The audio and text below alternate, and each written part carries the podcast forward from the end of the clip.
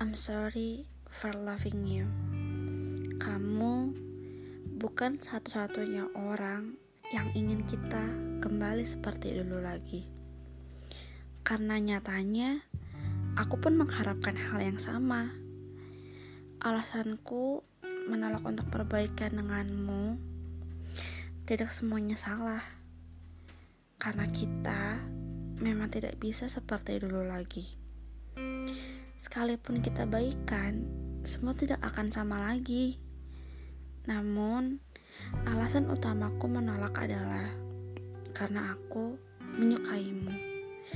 Bagaimana bisa aku berharap padamu saat kau memandangku biasa saja? Daripada kita kembali berteman dengan mengorbankan perasaanku, lebih baik tidak usah sama sekali. Terima kasih atas kenangan indahnya. Terima kasih juga atas lukanya.